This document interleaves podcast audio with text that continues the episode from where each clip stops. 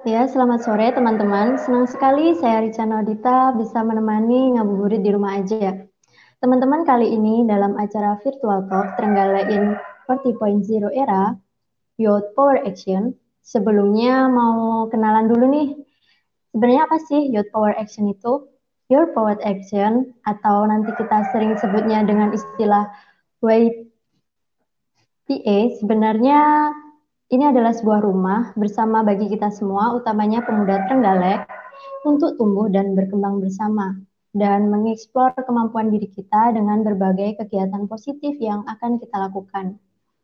Untuk soft launching Youth Power Action kali ini, kami menghadirkan sebuah event edukatif bertajuk webinar dengan nama Virtual Talk Trenggalek in 40.0 era bersama putra-putri Trenggalek yang memiliki latar belakang dan ahli di bidang masing-masing.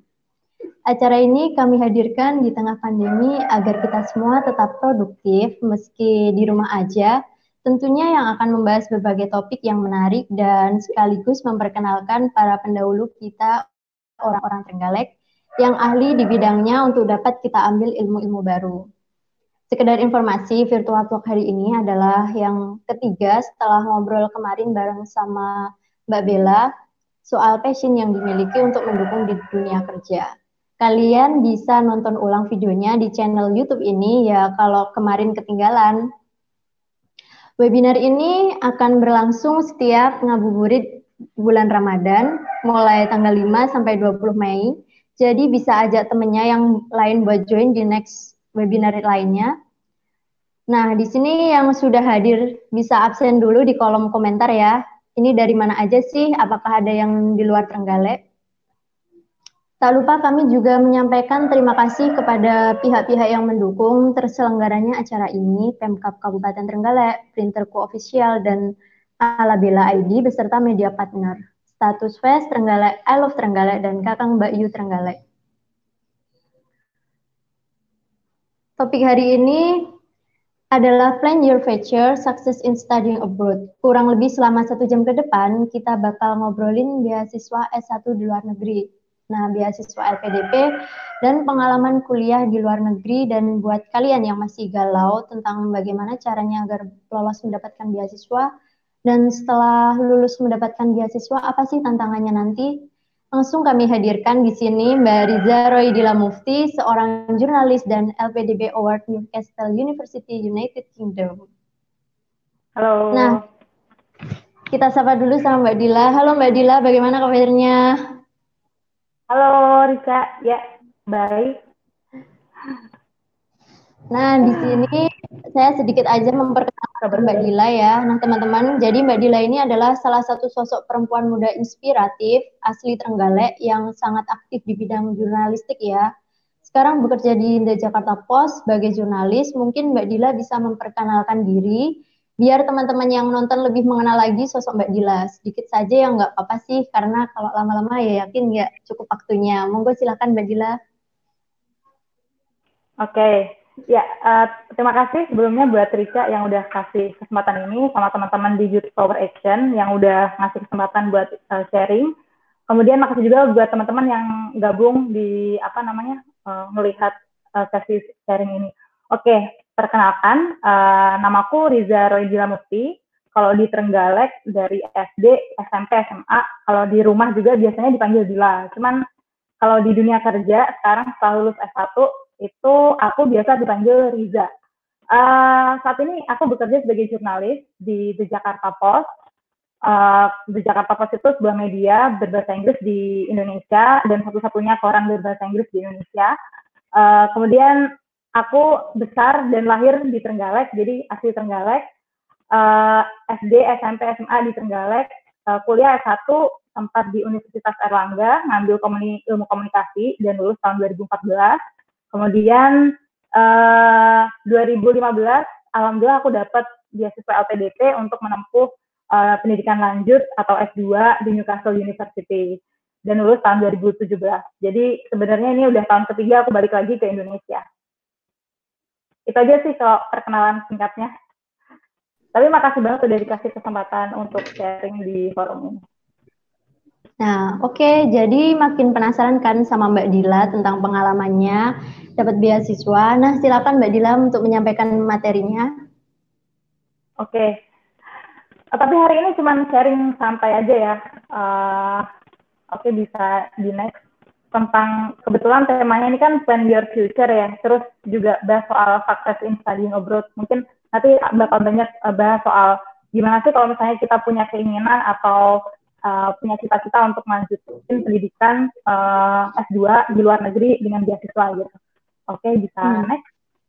Lanjut.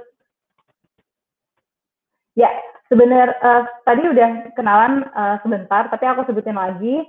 Uh, Alhamdulillah aku dapat beasiswa LPDP untuk menempuh pendidikan S2 itu di Newcastle University. Uh, bisa di next ya.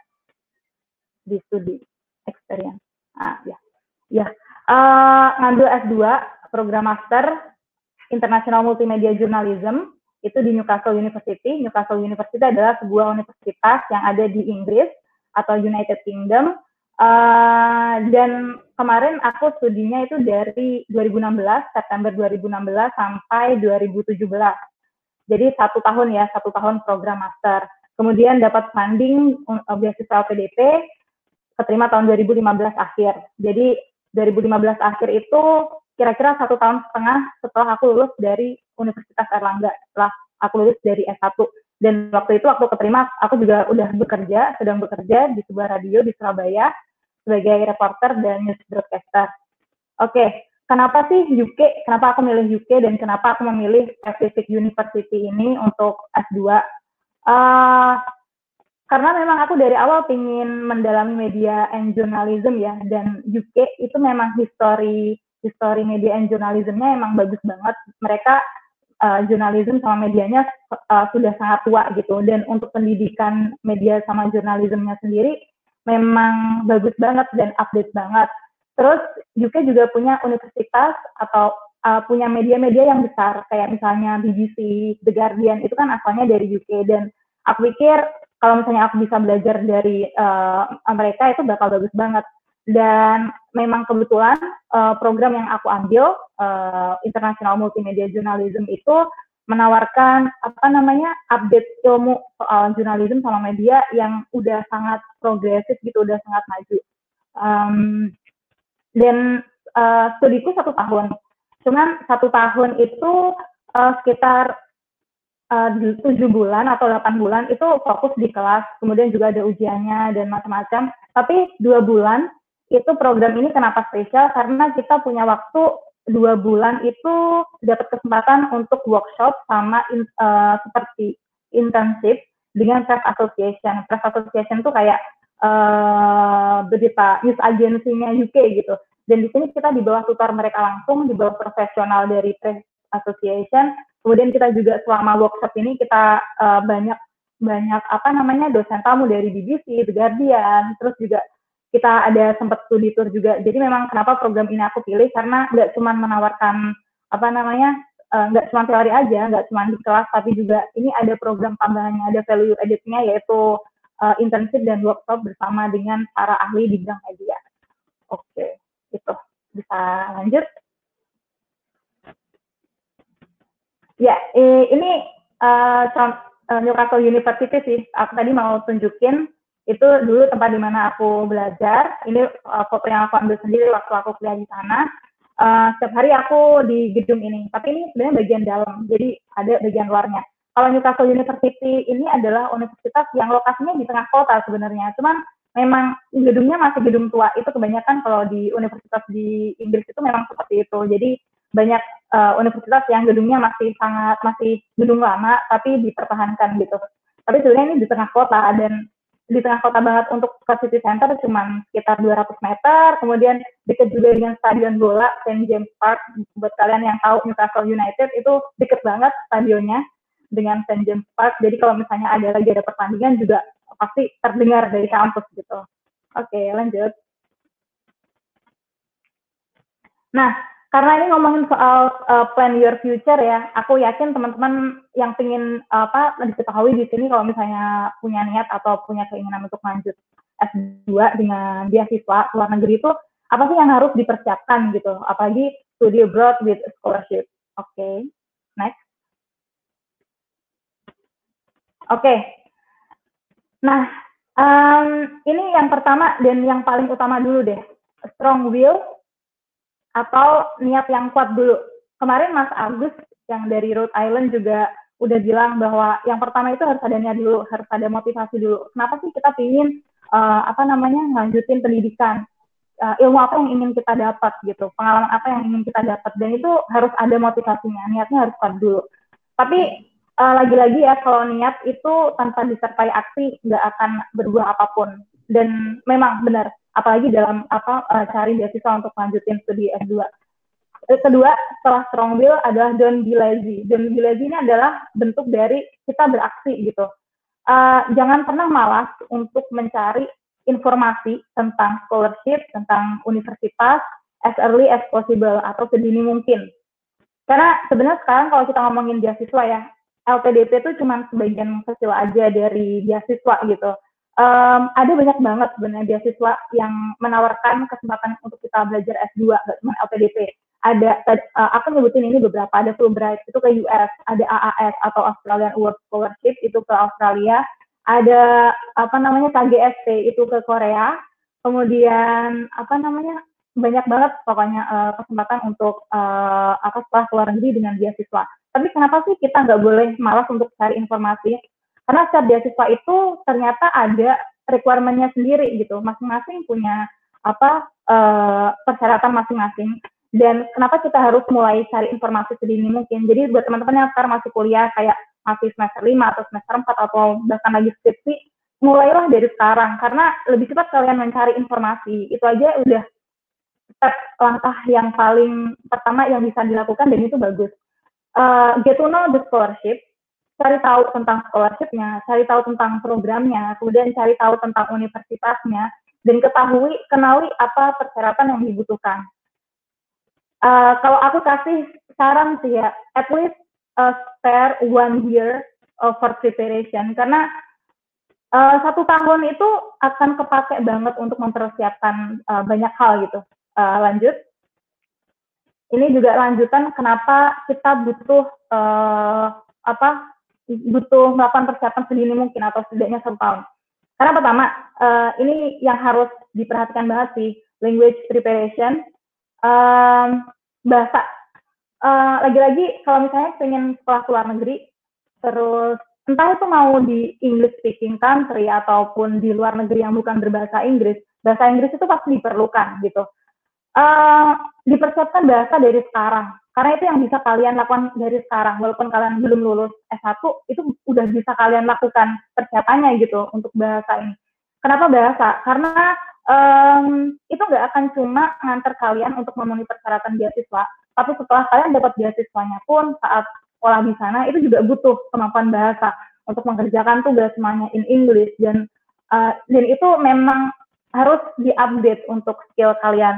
Karena balik lagi nggak uh, semua orang itu punya kemampuan bahasa Inggris yang uh, yang high banget ya, yang bagus banget gitu, yang uh, advance gitu. Ada yang rata-rata. Kebetulan dulu waktu aku memulai ini semua aku rata-rata banget. Waktu aku lulus S1 itu bahasa Inggris juga rata-rata banget.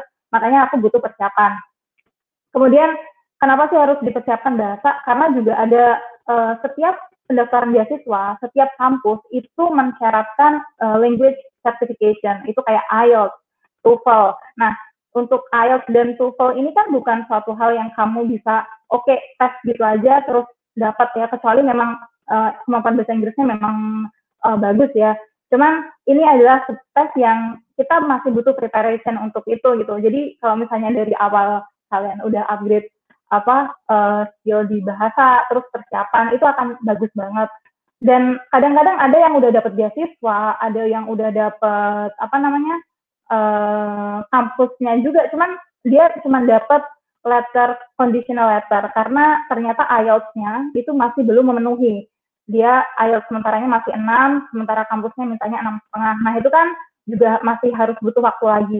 Nah uh, mungkin kalau misalnya teman-teman pada tertarik nih bisa coba-coba lah untuk ngetes sebenarnya kemampuan bahasa kalian seberapa sih. Itu kan sekarang banyak tuh kayak tes online atau free atau free test gitu yang untuk uh, apa ngecek uh, kalian tuh levelnya di mana gitu. Atau IELTS-nya kira-kira kalau ngambil IELTS itu uh, kalian dapat berapa itu kan banyak uh, itu mungkin bisa dicoba juga gitu. Kemudian dokumen balik lagi ini butuh waktu. Ini nggak bisa kalian cuma membalikan telapak tangan kalian dapat dokumen yang udah dilegalisir gitu. Itu masih butuh waktu lagi. Kayak misalnya kalian setelah lulus kerja di Jakarta padahal kalian dulu S1-nya di uh, Bandung atau Surabaya itu kan butuh waktu ya. Uh, dan itu yang harus dipersiapkan. Kemudian reference letter. Itu uh, recommendation letter ya. Jadi buat sekarang teman-teman kalau misalnya punya dosen atau punya atasan di tempat kerjaan dijagalah relasi dengan baik. Karena pada akhirnya saat kita akan daftar atau beasiswa atau daftar ke kampus itu pasti mereka mm, mensyaratkan reference letter atau recommendation letter dari orang yang kenal dengan kita baik itu di dunia profesional atau di dunia pendidikan yang pernah uh, berhubungan langsung dengan kita berinteraksi langsung dan itu untuk melihat sebenarnya kita itu orangnya seperti apa jadi reference letter itu pasti dipersyaratkan dan reference letter itu juga butuh persiapan karena kalian nggak bisa kayak minta minta hari ini minta dosen untuk bikinin recommendation letter untuk dua hari ke depan. Nah itu kan harus jauh-jauh hari gitu. Kemudian hmm, kenapa butuh preparation? Karena ada beberapa persyaratan itu yang spesifik kayak di US di universitas di US itu banyak yang mensyaratkan GRE atau JMAT itu uh, untuk jurusan tertentu. Nah itu kan GRE itu nggak cuma bahasa ya, tapi juga ada tes matematikanya juga di dalamnya. Dan itu lebih susah kalau menurut aku. Aku udah pernah coba GRE dan itu lebih susah daripada tes IELTS gitu. Jadi hal itu yang harus dipersiapkan. Jadi uh, balik lagi strong will itu nggak cukup, harus ada action. Dan satu lagi, uh, kita butuh waktu untuk kontak admission office, kontak uh, misalnya kalian di di bidang-bidang yang butuh riset atau di bidang-bidang yang nanti akan melakukan riset itu biasanya kontak profesornya. Kalau enggak, kalian butuh waktu juga untuk uh, applying for the university gitu. Uh, jadi uh, itu kalau misalnya sekarang kalian semester misalnya nih semester uh, 7, bolehlah coba-coba lihat uh, persyaratan beasiswa dari sekarang gitu untuk ngecek. Nah, tapi uh, while kalian nyiapin itu semua, uh, don't forget to gain experience sama enrich your experience gitu loh. Karena nyiapin dokumen itu semua, terus kalian juga cuma nyiapin itu semua juga nggak bagus gitu. Uh, uh, uh, dalam sementara itu kalian juga tetap harus memperkaya pengalaman dengan bisa dengan bekerja di uh, terjun di dunia profesional ataupun uh, kalau misalnya kalian masih mahasiswa itu juga bisa aktif dengan berbagai pengalaman kayak misalnya organisasi terus juga voluntary kayak uh, apa udah apa kegiatan yang sekarang diinisiasi teman-teman dari Trenggalek ini juga bagus banget. Oke, gitu. Jadi tetap aktif. Oke, lanjut. Aku nggak mau lama-lama nih sebenarnya. Oke, ini LPDP ini pasti banyak yang pengen tahu ya. Uh, eh, LPDP itu apa? Karena aku juga, karena kan beasiswa aku LPDP. Sebenarnya balik lagi, kalau pengen tahu beasiswa, cek websitenya. Jadi ini aku akan nyuruh kalian untuk ngecek websitenya sendiri, cari tahu itu uh, persyaratannya apa tapi kalau sekedar info dari LPDP, uh, eh, itu beasiswa intinya dari beasiswa dari pemerintah.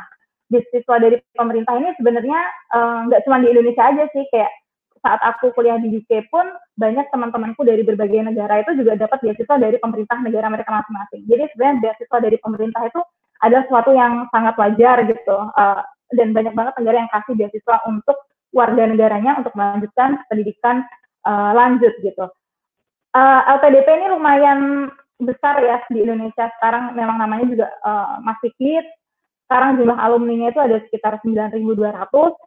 Juga penerima beasiswa total itu ada 24.000. Kalau alumni ini kan udah lulus. Kalau yang penerima total beasiswa ada 24.000. Jadi emang ini banyak banget. Jadi kalau dan LPDP kalau dibandingin sama beasiswa lain dia uh, penerimaannya memang cukup masif sih. Kuotanya lebih banyak walaupun memang ada persyaratan yang lebih yang ketat juga. Cuman kalau dibandingin sama beasiswa lain kayak Chevening gitu, uh, eh, LPDP gitu kuotanya penerimaannya lebih besar dan dia melingkup semua semua melingkup banyak universitas, um, melingkupi banyak bidang. Jadi memang ini cukup masif. Jadi kalau misalnya kalian pengen coba beasiswa aku pikir LPDP adalah um, beasiswa yang pantas apa, atau bagus buat dicoba gitu.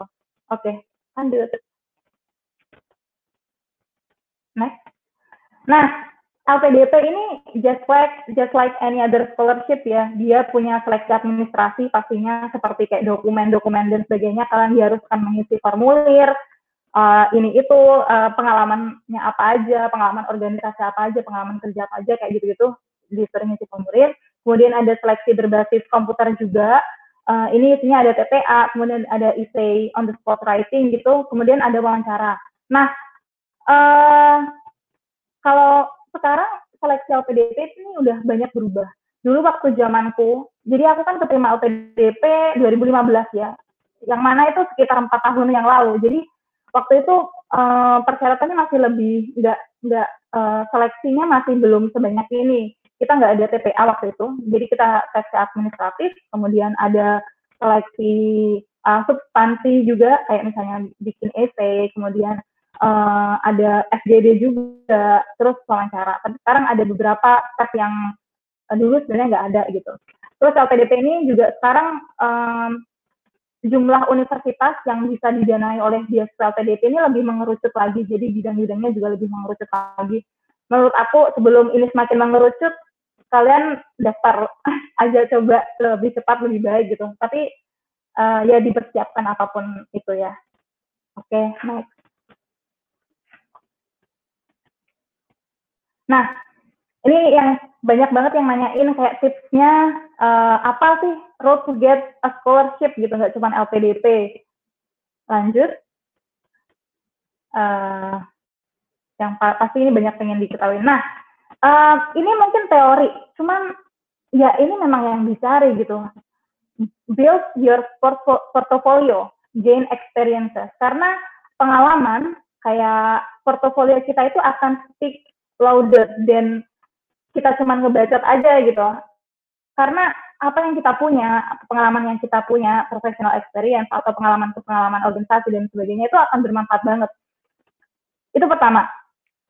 Um, kemudian kedua, pastikan kalian punya nilai yang bagus. Oke, okay, mungkin ini uh, kayak misalnya, oke, okay, mungkin kalian kahima atau ketua BEM, cuman balik lagi, ini beasiswa pendidikan. Yang akan dinilai dahulu adalah pendidikannya, akademiknya, dan salah satu cara untuk melihatnya adalah melihat GPA kalian, melihat IPK kalian. Nah, kalau ini teman-teman nih masih di kayak tahap awal kuliah gitu, di maintain lah itu IPK-nya misalnya. Jadi apa dilihatlah beasiswa ini berapa sih kira-kira kebanyakan IPK persyaratannya kebanyakan itu tiga sebenarnya tiga atau ada yang tiga lebih juga jadi um, di maintain aja nilainya oke kalian gain experiences ikut organisasi ini itu ikut uh, volunteering ini itu sempat kerja juga cuma balik lagi ini beasiswa pendidikan yang akan dilihat juga akan uh, uh, IPK kalian jadi pertahankan IPK itu kunci itu gerbang pertama kemudian kedua uh, uh, ketiga uh, selama kalian S1 uh, uh, coba cari meaningful experience terus ambil opportunity untuk mengembangkan uh, kalian, diri kalian gitu. Karena karena apa?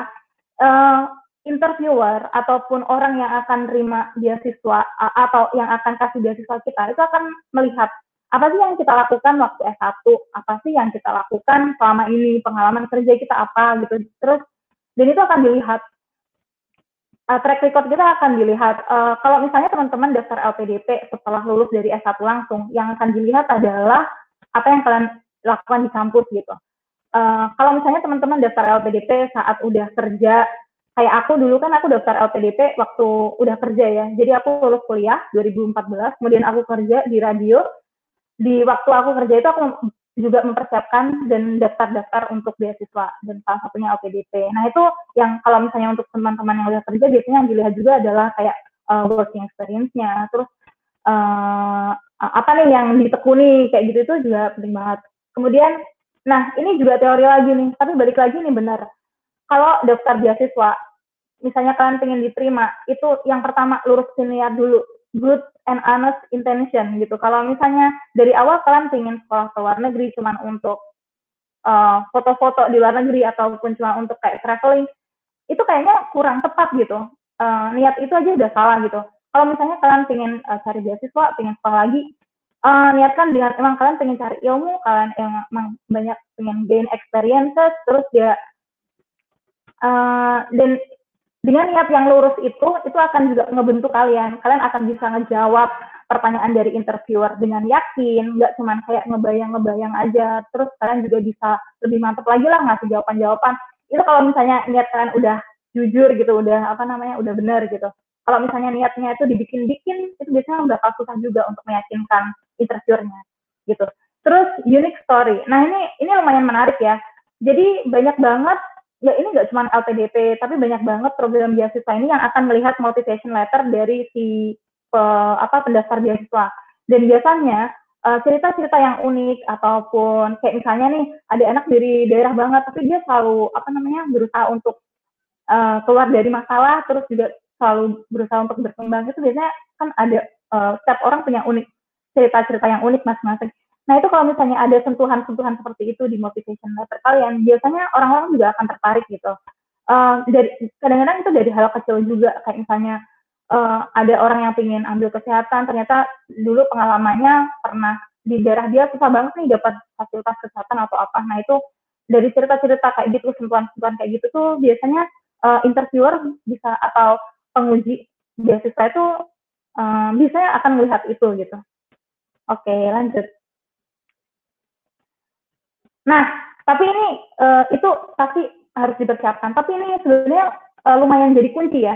Kalau setiap kalian daftar beasiswa apa pun, mau LPDP atau apa pun, pasti mereka mau kalian untuk know yourself and know what are you looking for and expecting uh, what are you expecting to gitu. Jadi kalian harus tahu uh, kenapa kalian mau belajar itu gitu. Kenapa kalian pengen uh, melanjutin sekolah misalnya dan kenapa kamu ingin mempelajari spesifik program? Itu jawabannya harus kalian cari tahu dulu gitu. Dan kenapa itu harus keluar negeri? Ini kan kita ngomongin uh, uh, studi abroad sama scholarship kan. Jadi itu harus dicari tahu dulu apa jawabannya. Kenapa sih harus keluar negeri? Emang di Indonesia nggak ada. Terus kalau misalnya beasiswa kayak LPDP itu pasti mereka akan memperhatikan banget signifikansi atau kontribusinya itu apa yang buat Indonesia gitu. Kalau misalnya kamu ngambil pendidikan ini, terus manfaatnya buat Indonesia apa? Terus uh, setelah kalian balik nanti dari sana, setelah dibiayain oleh pemerintah, dengan itu kan uang negara ya, uang rakyat juga gitu. Apa yang kalian bisa kasih lagi ke ke Indonesia? Dan itu akan dipertanyakan. Dan itu akan dipertanyakan dan mereka akan melihat dari situ. Jadi ini ini lumayan jadi kunci. Harus tahu dulu kalian your uh, uh, know yourself apa yang kalian cari apa yang kalian akan uh, beri kembali ke Indonesia misalnya. Terus um, kenapa sih harus di sana? Atau kenapa signifikansinya apa buat Indonesia? Itu penting banget. Itu dia. Lanjut.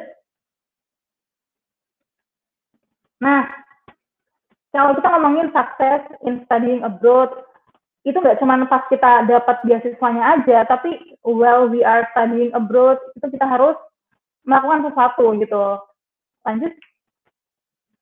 Kalau misalnya teman-teman dapat beasiswa nih, hasilnya berhasil dapat beasiswa, terus juga keterima kampus, terus sudah berangkat uh, bisa next.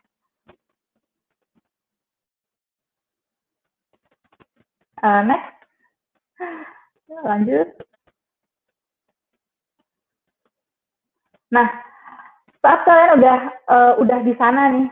Fokuslah dengan niat awalnya. Belajar gitu. Gain experience.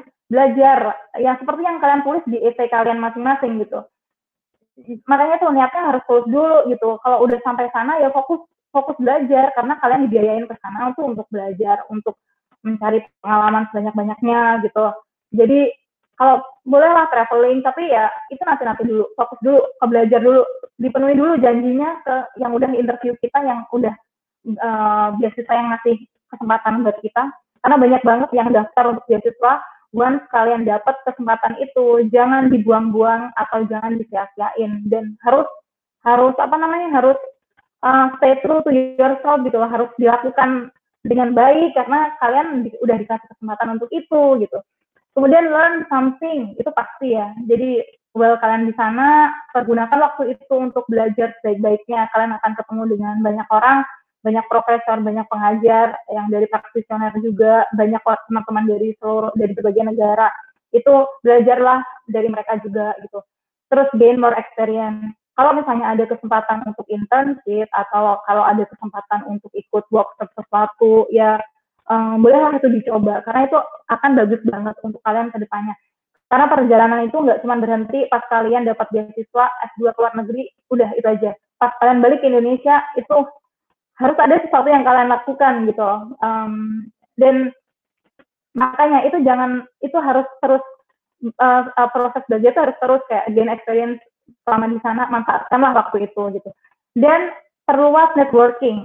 Nah oke okay, ini penting banget banyak banget uh, aku lihat gitu kayak mahasiswa Indonesia biasanya mereka akan kumpul dengan mahasiswa Indonesia lainnya itu nggak salah itu itu uh, karena ya emang biasanya kalau kita ke suatu tempat yang baru, kita akan mencari orang yang sama ya, kayak misalnya dari Indonesia juga gitu. Nah itu nggak salah.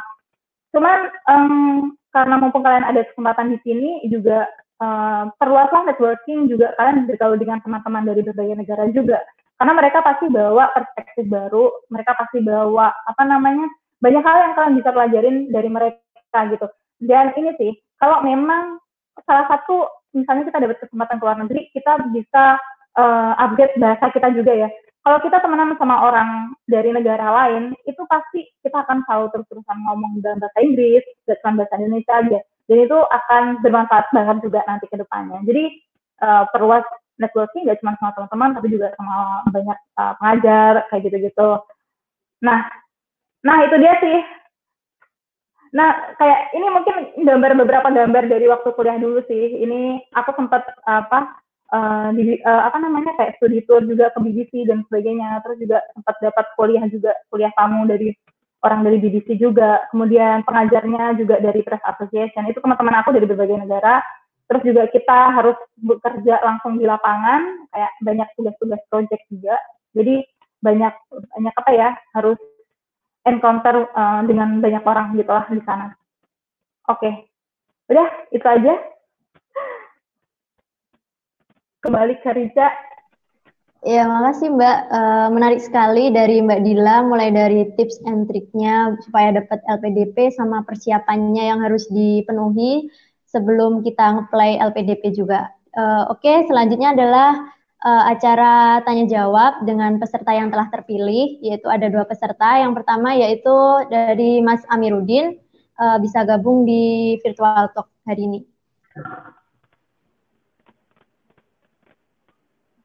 Silakan Mas Amir untuk memperkenalkan diri ke Mbak Dila dan mempertanyakan pertanyaan yang sudah diajukan.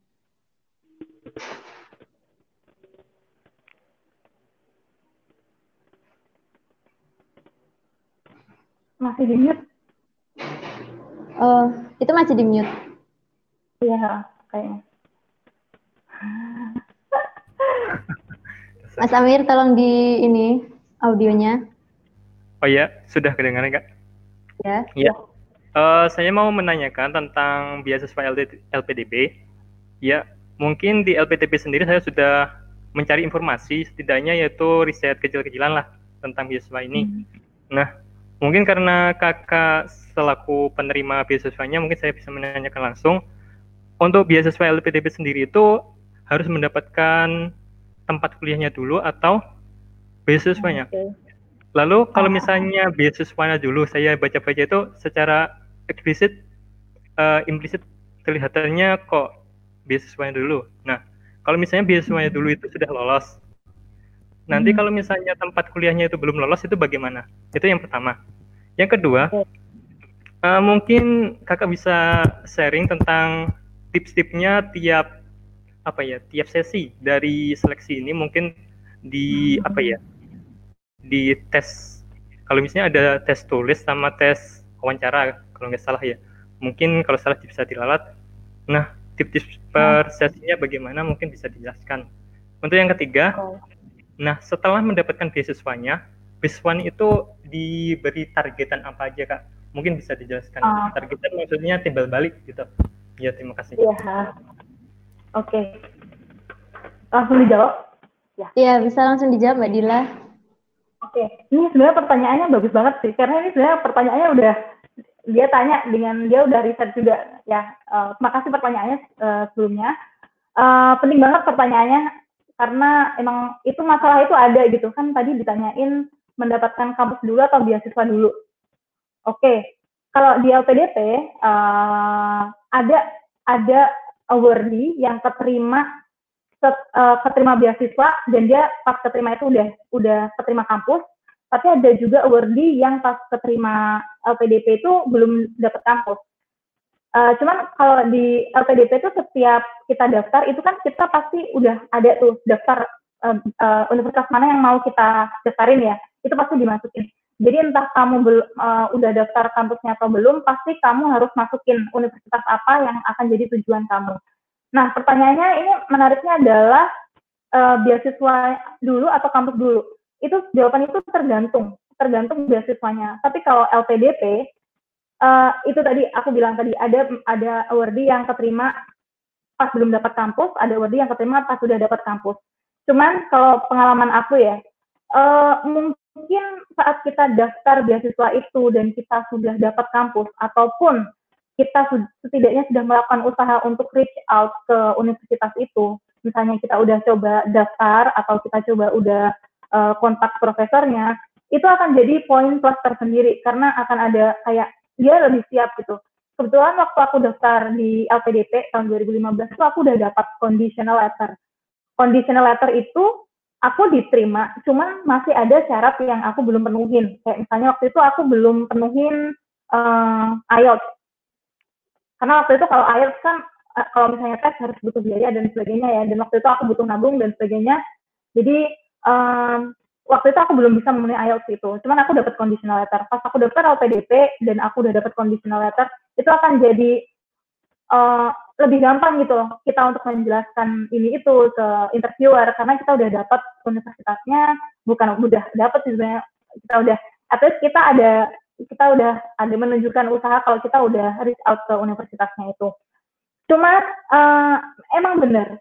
Kadang-kadang ada kasus kita udah dapat nih LPDP-nya dan kebetulan kita menulis universitas tujuan itu tapi kita belum daftar ya pas kita dapat LPDP ternyata pas kita coba untuk daftar universitasnya kita nggak keterima gitu.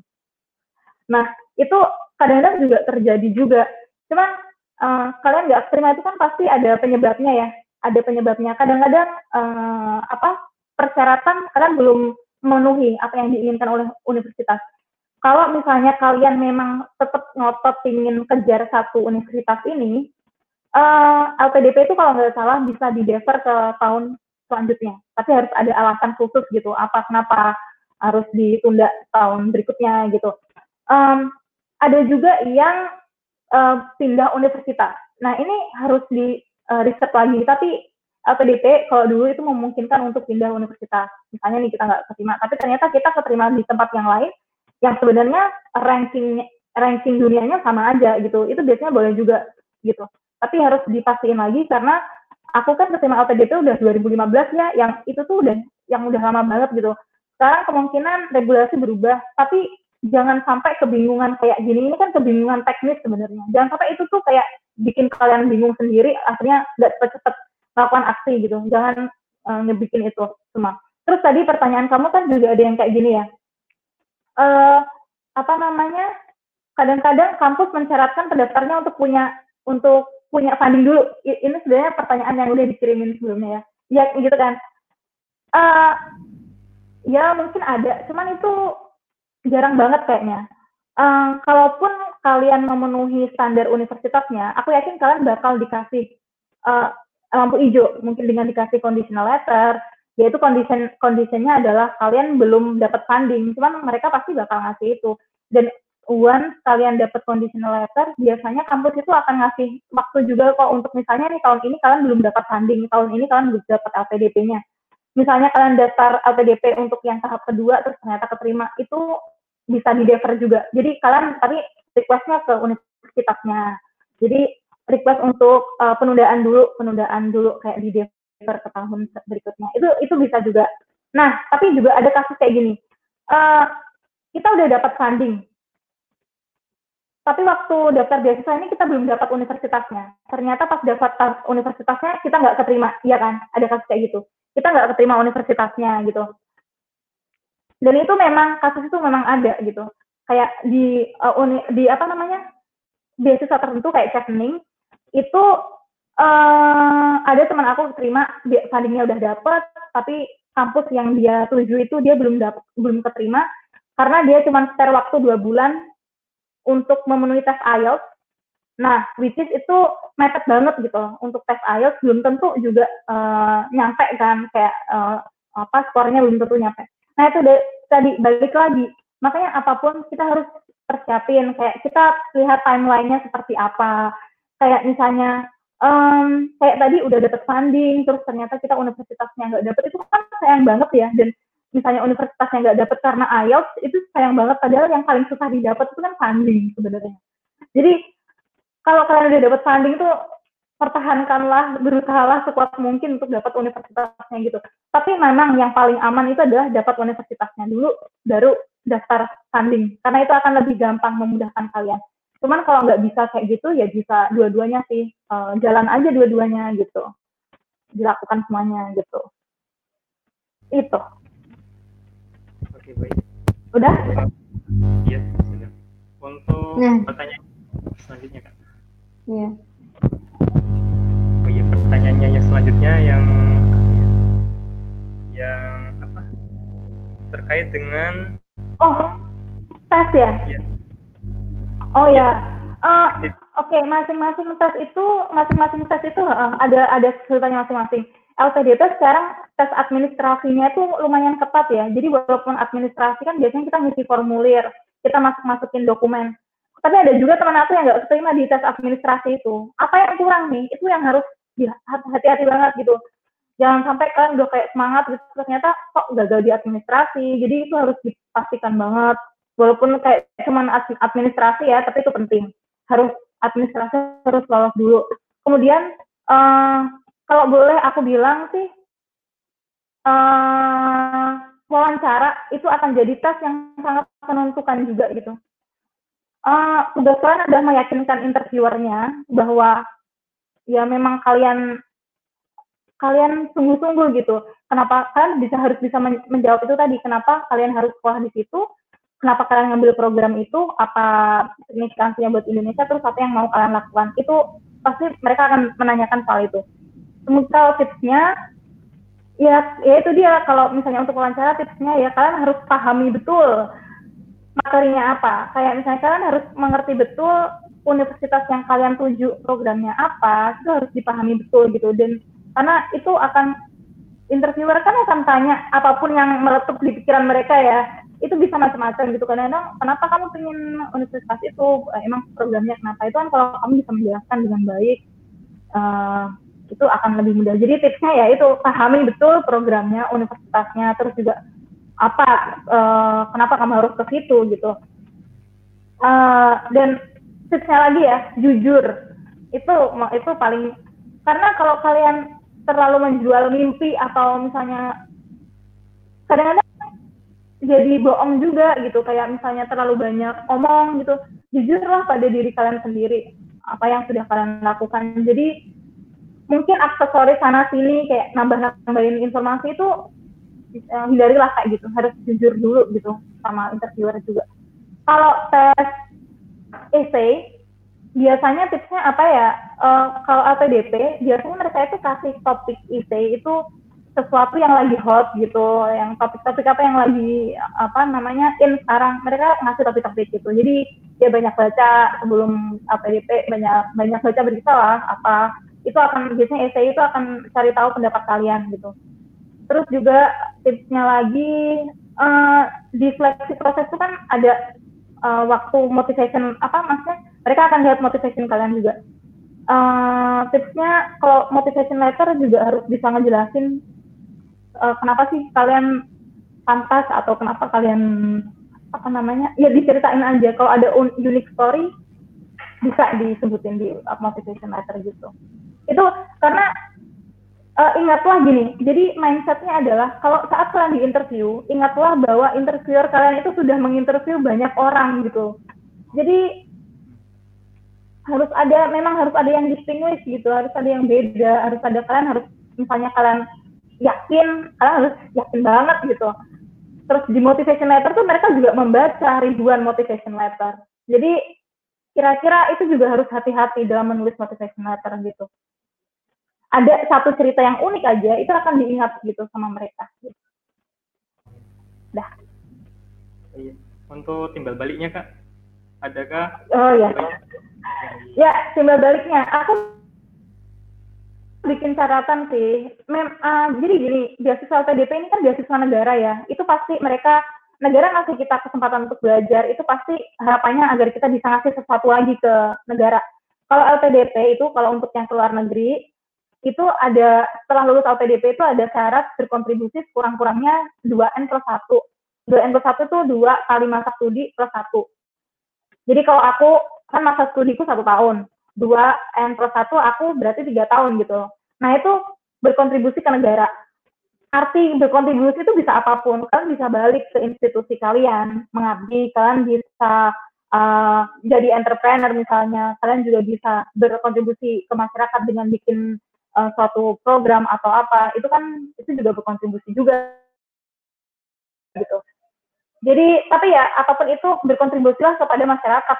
Apa yang kalian lakukan itu ya ada dampaknya ke masyarakat gitu. Itu aja sih kalau LPDP nggak nggak ini. Sama kalau misalnya kalian daftar LPDP dengan uh, jalur afirmasi kalian harus ini balik ke daerah afirmasi itu untuk mengabdi di sana. Udah gitu. Nah udah terjawab semua kan untuk Mas Amiruddin? Iya, dari banyak ya? Ya sangat antusias sekali ya Mbak ya.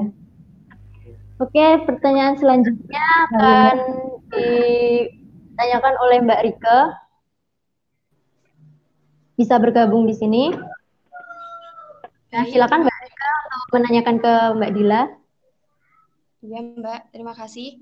Perkenalkan, saya Rika. Halo. Saat ini saya sedang menempuh semester 8 di Universitas Negeri Malang. Baik Mbak, eh, di sini saya ingin menanyakan tips dan triknya untuk belajar bahasa Inggris, khususnya itu untuk berbicara, karena eh, aksen atau logatnya orang Jawa apalagi di Trenggalek itu kan medok ya Mbak ya. Terus yang kedua, uh, trip tips and triknya dalam memilih universitas Mbak. Apakah lama studi itu menjadi salah satu pertimbangan? Oke. Okay. Ketiga, berapa banyak sih Mbak kesempatan untuk kita bisa daftar LPDP? Apakah dua atau tiga? Karena ada yang berpendapat dua kali, ada yang tiga kali seperti itu. Iya. Nah, oke. Okay. Nah ini juga bagus banget pertanyaannya. Aku suka banget ini pertanyaannya. Tadi juga suka. Semuanya aku suka pertanyaan. Oke, okay. tadi bahasa ya. Itu yeah. menurut aku penting banget. Jadi bahasa itu oke okay, kalian beasiswa pengen ambil jurusan ini itu cuman kalau misalnya persyaratan bahasanya kalian aja nggak lolos itu nggak bisa gitu jadi bahasa itu penting banget tips and tricksnya apa latihan dan latihan. Jadi uh, cara efektif untuk bisa belajar cepat bahasa Inggris itu ya latihan. Kalau aku dulu, aku sempat kayak bikin, aku lulus itu dengan kemampuan, aku lulus dari S1 dulu ya, itu kemampuan bahasa Inggris itu rata-rata banget. Jelek lah, aku coba ambil IELTS juga, itu skornya masih belum memenuhi gitu. Cuman satu, dua tahun, selama dua tahun dari tahun 2014 sama 16 itu memang aku kebetulan ambil sempat ambil les juga. Uh, nah itu menurut aku itu pun telat ya. Coba kalau aku tuh sadarnya udah dari semester 6 atau semester 5 itu mungkin aku akan les dari dulu gitu. Aku nabung bisa atau nah kalau misalnya kadang-kadang les itu butuh uang. Tapi aku yakin di setiap kampus kalian itu ada pusat bahasa. Nah, aku yakin pusat bahasa di setiap kampus kalian itu menawarkan kursus. Biasanya kalau pusat bahasa di kampus itu murah, lebih murah gitu. Nah itu ya kenapa nggak sambil kuliah, sambil les? Nah itu itu satu. Terus tapi yang paling penting itu adalah latihan dan latihan.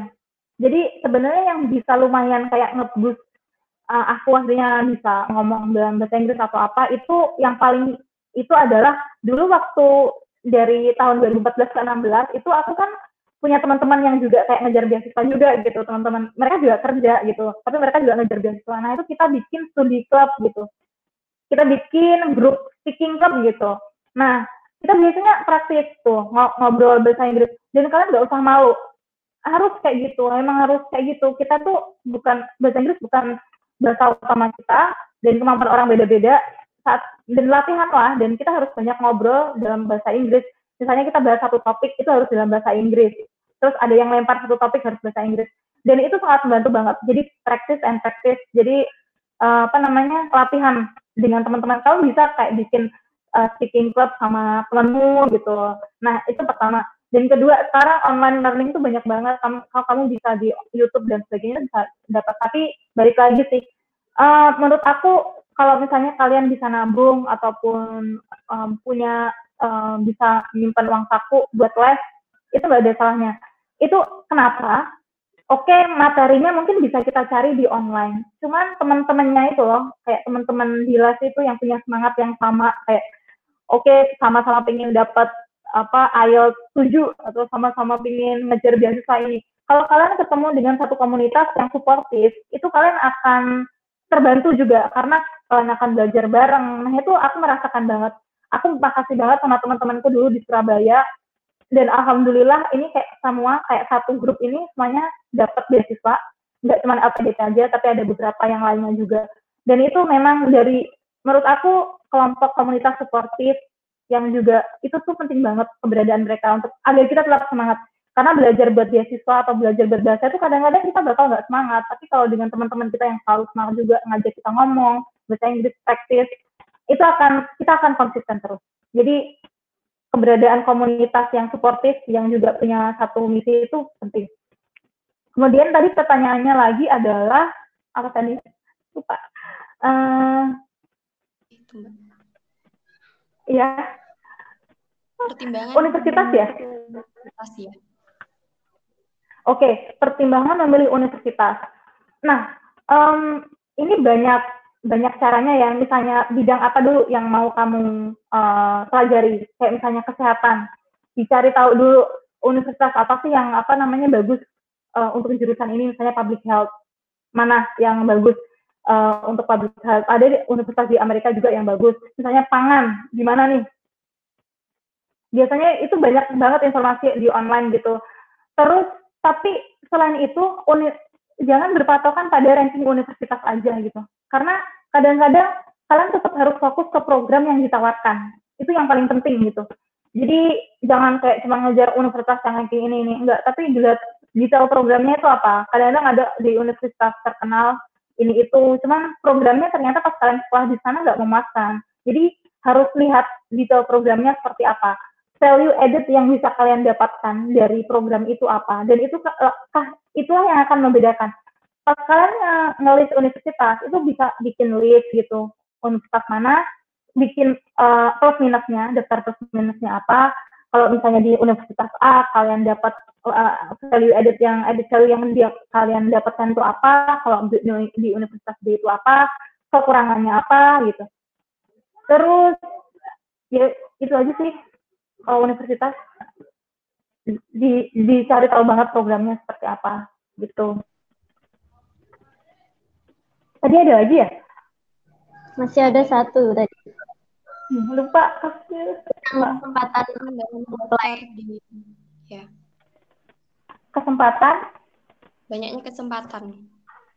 Dua atau tiga? Sebenarnya tiga, eh dua atau tiga? Oh iya iya iya. iya. Oke. Dulu di zaman aku dulu cuma dua. Tapi aku dengar informasi sekarang tiga. Jadi kayaknya berubah jadi tiga sih. Cuman itu harus di ini lagi harus diperiksa lagi gitu. Harus di tapi ada ada beasiswa yang nggak ada nggak ada syarat nggak ada ini kok. Walaupun kalian udah mencoba 10 kali kayaknya boleh. Kayak chevening kayak Fulbright itu kayaknya mencoba berkali-kali boleh. Jadi um, masing-masing beasiswa beda-beda. Kalau LPDP kalau nggak salah ya itu mungkin tiga ya. Maaf aku juga agak miss soal itu kalau zamanku dulu cuma dua tapi aku sempat dengar sekarang jadi tiga gitu jadi mungkin itu tiga tapi kamu harus uh, periksa lagi ada pasti ada di buku panduan mereka udah Iya. Oke, bagaimana Mbak Rika? Udah terjawab semua? Iya, sudah. Terima kasih, Mbak. Ya, ya terima ya, kasih juga. Nah, buat kalian yang masih apa masih banyak yang bertanya-tanya nanti bisa juga uh, di lain waktu ya Mbak ya nggak terasa loh kalau satu jam ngobrol-ngobrol diskusi gini oh, udah uh, tentang LPDP dan pengalaman kuliah di luar negeri nggak sesimpel itu. Nggak mau ya. jawab yang ada di komen? Oh, ya nanti bisa ditulis di kolom komentar aja mbak. Oh, oke. Okay. Karena rencananya nanti bakal ada learn from elder gitu mbak. Terus uh, acaranya itu bisa uh, live di Instagram uh, sama Mbak Dila. Terus uh, di sini uh, teman-teman juga jangan lupa ya subscribe YouTube kami yaitu Youth Power Action biar kalian nggak ketinggalan informasi event-event keren seperti virtual talk di ini di sana. Kalian juga bisa follow sosmednya Mbak Dila juga. Uh, di mana Mbak sosmednya? Di Oke, okay, kalau email tuh ada rizareda.gmail.com. Aku udah nulisin kalau misalnya ada pertanyaan bisa ke situ. Terus bisa juga kalau misalnya mau uh, sosmed, walaupun aku sosmed juga uh, jarang paling yang nggak nggak jelas nggak jelas gitu sih yang posting di sosmed itu bisa di Instagram aja Riza Roydila udah itu aja sih. oh iya di sana Mbak Dila juga sering-sering banyak ilmu dan pengalamannya loh Oke, nah buat kalian yang terus stay tune dan mengikuti event virtual talk ini, kalian berkesempatan buat memenangkan giveaway dari kami. Cukup posting di story pas kalian lagi nonton ini masing-masing saat uh, ngabuburit di rumah aja jangan lupa ya kasih hashtag ngabuburit di rumah aja bareng virtual talk dan tag at your power action. Buat ketentuan lebih lengkapnya, kalian bisa buka Instagram kami, Your Power Action. Nanti yang beruntung kalian bisa dapat pelatihan public speaking bareng Mbak Bila yang kemarin ngisi di acara kedua.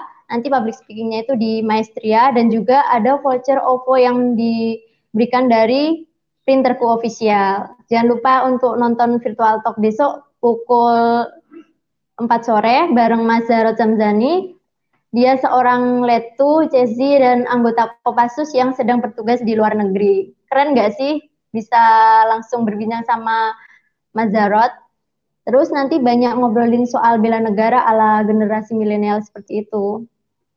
Oke, mungkin itu saja sesi virtual talk kali ini. Makasih banyak buat Mbak Dila udah menyampaikan uh, beberapa tips and trick dan menyempatkan waktu di sela-sela kesibukan Mbak uh, untuk menayangkan di virtual talk kami. Semoga apa yang tadi Mbak sharing ke teman-teman bisa berguna ya Mbak buat yang galau-galau sebelum nonton webinar ini jadi tercerahkan buat yang pusing mau kuliah di mana di, di dalam negeri apa keluar negeri terus uh, manfaatnya dapat LPDP dapat beasiswa di luar negeri itu apa nah sekarang kan udah bisa tercerahkan dari Mbak Dila tadi uh, oke okay, baiklah sampai bertemu di virtual talk besok. Ya teman-teman thank you Mbak Dila. Sehat selalu.